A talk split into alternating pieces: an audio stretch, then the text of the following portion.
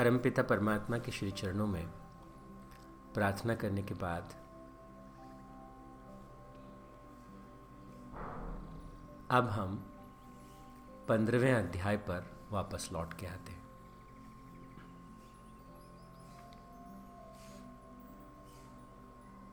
जीवन निर्माण की प्रक्रिया को हमने सोलहवें, सत्रहवें और अट्ठारहवें अध्याय में समझा। व्यक्तित्व निर्माण की प्रक्रिया को हमने इन तीनों अध्यायों में जाना। पर कौन सी दृष्टि को लेकर के, किस ज्ञान को लेकर के हमें जीवन को निर्मित करना होता है, वो हम पंद्रहवें अध्याय में सीख रहे हैं। पंद्रहवा अध्याय फंडामेंटल्स के बारे में है। जो कोर है, जो डीप है, जो केंद्र है, उस विषय पर है। तो अब तक हमने तीन चीज़ों को जान लिया पंद्रहवें अध्याय में। सबसे पहली चीज़ जो हमने जानी पंद्रहवें अध्याय में, वो ये है कि संसार हमारे भीतर पलता है, हमारे भीतर उठता है। बाहर जो कुछ घटता है, उसको हम अपने भीतर एक मीनिंग देते हैं। एक व्यक्ति देखता है कि उसके पड़ोसी ने एक नई कार खरीद ली। हो सकता है उसकी आँखों में आँसू आ जाए। अरे वाह, क्या बात है। इस आदमी ने कितनी सुंदर तरक्की की, कितना अच्छा किया। बहुत बढ़िया, मज़ा आ गया। कोई दूसरा व्यक्ति ऐसा भी हो सकता है जो जेलसी का अनुभव करे। कोई तीसरा व्यक्ति ऐसा भी हो सकता है जो उसके बारे में गलत गलत सोचे कि ज़रूर गलत तरीके से पैसे कमाए होंगे, गलत तरीके से लाया होगा। तो बाहर का जगत जो है सो है। हम उसको अपने भीतर अर्थ देते हैं। और जैसा हम उसको अर्थ देते हैं, उसके अनुरूप हम जीवन को बरतते हैं, हम उसे काम में लेते हैं। तो अगर पड़ोसी ने कुछ किया और आपका हृदय प्रेम से भर गया, उसके प्रति श्रद्धा से भर गया, आनंद से भर गया, अरे वाह, कितना अच्छा किया। भले ही आप उससे मिले नहीं, लेकिन आपने उसको बहुत आशीर्वाद दिया। आप और तरक्की करो, और आगे बढ़ो, और अच्छा करो। तो उस पड़ोसी के साथ हमारे संबंध हमेशा मधुर होंगे, अच्छे होंगे, और हमको मज़ा आएगा, अच्छे लोग हमारे आसपास रहते हैं। शायद उनसे प्रेरणा लेकर हम कुछ और बेहतर कर सकें, और अच्छा कर सकें। तो भगवान, सबसे पहली जो इम्पोर्टेंट बात कहते हैं कि जीवन तुम्हारे भीतर है, संसार तुम्हारे भीतर है। और तुम इसको अच्छा बनाते हो कि बुरा बनाते हो, ये तुम पर निर्भर करता है। क्योंकि ये कहाँ से पोषण लेता है? संसार पोषण कहाँ से लेता है? ऊर्ध्व मूला। इसकी जो जड़ें हैं, वो ऊपर की ओर है। चेतना में। और वो तुमसे पोषण लेता है। और तुम्हारे भीतर कौन है? कि वो परम शक्ति, वो परमात्मा। तो भगवान ने दूसरी इंपॉर्टेंट बात जो इस अध्याय में की, क्या कहा? उन्होंने कहा कि जीवों में मानो मेरा ही अंश जीव रूप बना हुआ है। तो जीव के भीतर मैं ही प्रतिबिंबित होता हूँ। मेरी ही चेत, जो जो, जिसे तुम चेतना कहते हो, वो चेतना ही मैं हूँ। मैं चेतना का असीम सागर हूँ, और तुम मेरी ही एक बूंद हो। और जैसे मैं पूरे ब्रह्मांड को, पूरी सृष्टि को उत्पन्न करता हूँ, तुम अपनी दुनिया उत्पन्न करते हो, मेरी ही शक्ति से। जैसे तुम अपना स्वप्नवत संसार अपनी ही शक्तियों से रचते हो, ठीक वैसे तीसरी महत्वपूर्ण बात भगवान क्या कहते हैं? तीसरी महत्वपूर्ण बात कहते हैं कि तुम बार बार देखते हो। बार बार तुम देखते हो कि कुछ है जो शरीर को छोड़ के चला गया। बार बार तुम्हारे अनुभव में आता है। जैसे फूलों की खुशबू दूर तक चली जाती है। तो भगवान कहते हैं कि ये जो भौतिक शरीर है, इसको छोड़ के कुछ चला जाता है। तुम बार बार अनुभव करते हो बार बार देखते हो। लेकिन फिर भी विषयों में डूबा हुआ व्यक्ति, स्थूल शरीर में डूबा हुआ व्यक्ति, भगवान कहते हैं कि देख नहीं पाता कि वो जीवात्मा छोड़ के गया।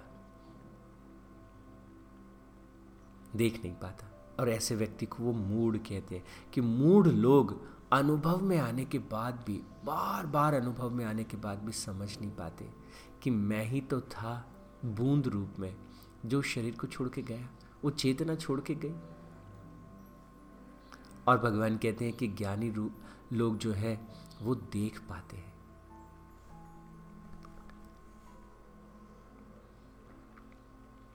और आगे क्या कहा पंद्रहवें अध्याय के ग्यारहवें श्लोक में?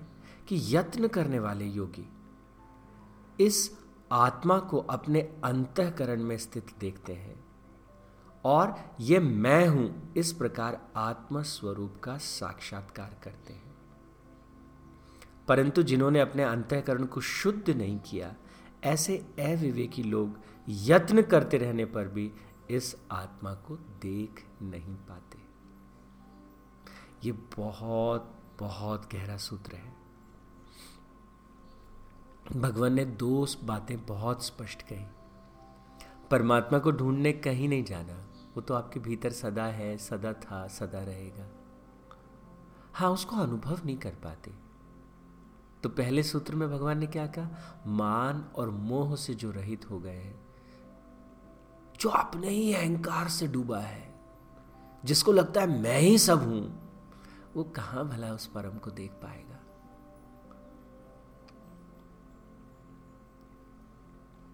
तो पहली बाधा भगवान ने कही अहंकार के रूप में, और दूसरी बाधा क्या कही उन्होंने? उन्होंने कहा कि जिन्होंने अपने अंतकरण को शुद्ध नहीं किया, अपने मन को पवित्र नहीं किया, अपनी बुद्धि को शुद्ध नहीं किया भीतर जो ज्ञान है, उस ज्ञान को शुद्ध नहीं किया। ऐसा व्यक्ति अपने भीतर उस परम को देख नहीं पाता।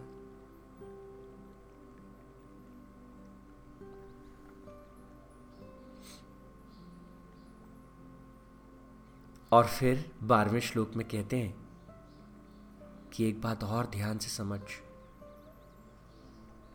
सूर्य में जो तेज है और चंद्रमा में जो शीतलता का अनुभव है, उसको तू मेरा ही तेज जान। मैं पृथ्वी में प्रवेश करके अपने ओज से सब भूतों को धारण करता हूँ और रसात्मक चंद्रमा बनकर सारी वनस्पतियों को पुष्ट करता हूँ। आज तक हमको समझ नहीं आया। वो कौन सी शक्ति है? हम ये तो जानते हैं कि एक बीज में डीएनए है डीएनए में प्रोटीन्स बनाने की कोडिंग है, उसमें जीन्स होते हैं और जीन्स के अनुरूप एक बीज अपने आप को धीरे धीरे अनफोल्ड करता है और एक अंकुरण में और एक पौधे में और एक वृक्ष में विकसित होता है। पर हम आज तक नहीं जानते वो कौन सी ऐसी शक्ति है जो साधारण से परमाणुओं को जिन्हें हम कहते हैं ये निर्जीव है। निर्जीव साजो सामान को लेती हुई उसे जीवित कर देती है। हम रोटी खाते हैं, चावल खाते हैं, वो चावल और रोटी शरीर बन जाता है, मनुष्य बन जाता है। ऐसी कौन सी वो शक्ति है जो साधारण से भोजन को असाधारण मानव बना देती है?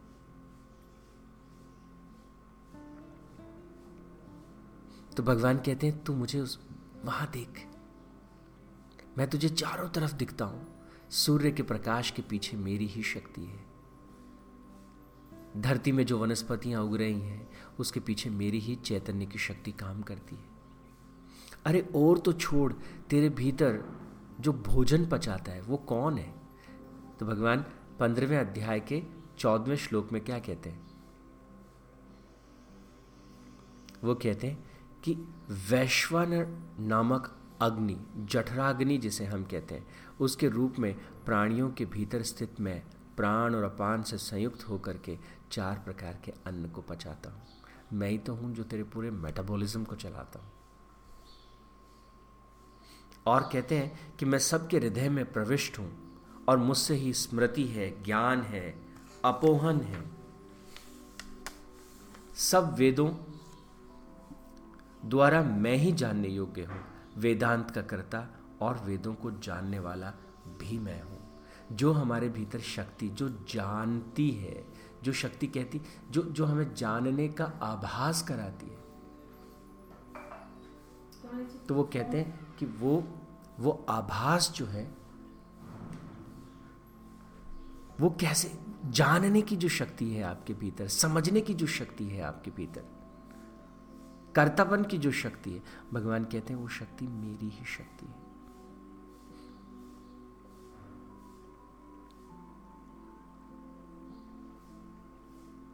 और फिर आगे सोलवें अध्याय में क्या कहते हैं कि संसार में नाशवान और अविनाशी दो प्रकार के पुरुष हैं। सब भूतों को अक्षर पुरुष और कुटुस्थ को अक्षर पुरुष कहा जाता है। तो भगवान कहते हैं कि मेरे दो रूप हैं एक ऐसा रूप जिसे तुम लगातार बदलते हुए देखते हो। जिसे भगवान ने कौन सा रूप कहा? क्षर पुरुष कहा। जो बदलता रहता है। आप देखो, लगातार आपके आसपास जो चीज़ें हैं बदल रही हैं।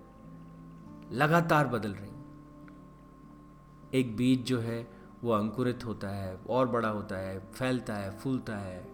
है ना? लगातार परिवर्तित हो रहा है। आपका शरीर बदल रहा है। आपके आसपास की चीज़ें बदल रही हैं। हर चीज़ लगातार बदलती जाती है। तो भगवान कहते हैं, एक वो है और एक उस बदलाव के परे अक्षर पुरुष। जो शाश्वत है, जो सनातन है, जो सदा है, सदा रहेगा। जो समय के परे है, समय भी उसमें से उगता है और छिपता है। वो जो अनंत आत्मा है, वो जो परम है, वो अक्षर पुरुष है। तो भगवान हमें एक दृष्टि देते हैं जीवन को देखने की।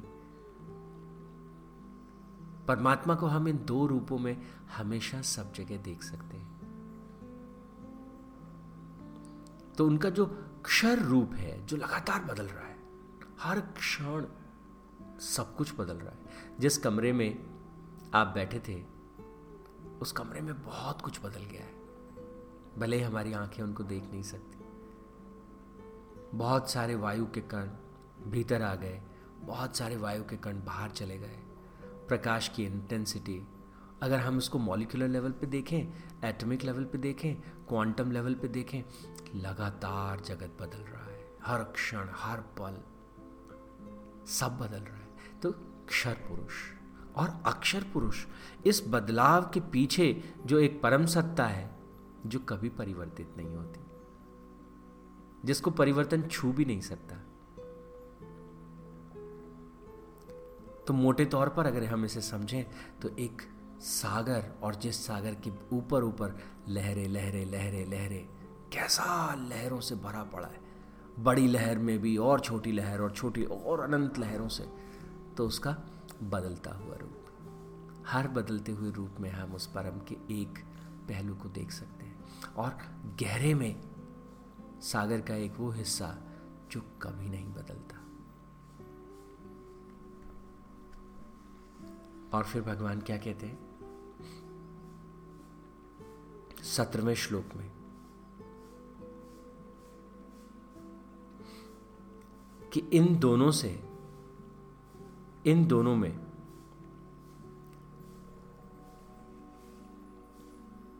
उत्तम पुरुष जो तीनों लोकों में प्रवेश करके सबका धारण पोषण करता है और अवयव, परमेश्वर, परमात्मा इस प्रकार से कहा जाता है। कितनी स्पष्टता के साथ कहा, क्या है परमात्मा? कौन है परमात्मा? जो तीनों लोगों को धारण किए ये तीन लोग कौन से हैं? इनके बारे में कल बात करेंगे।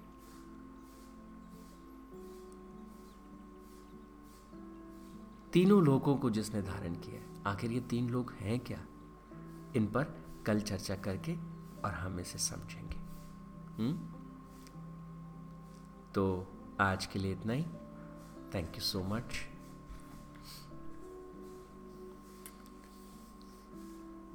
God bless you all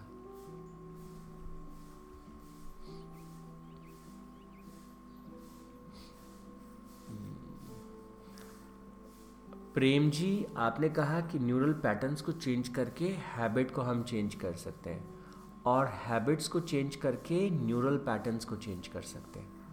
हाँ बिल्कुल बिल्कुल। तो न्यूरल पैटर्न्स का मतलब ही ये है, प्रेम जी, कि जो हम चीज़ अनकॉन्शियसली करते चले जाते हैं।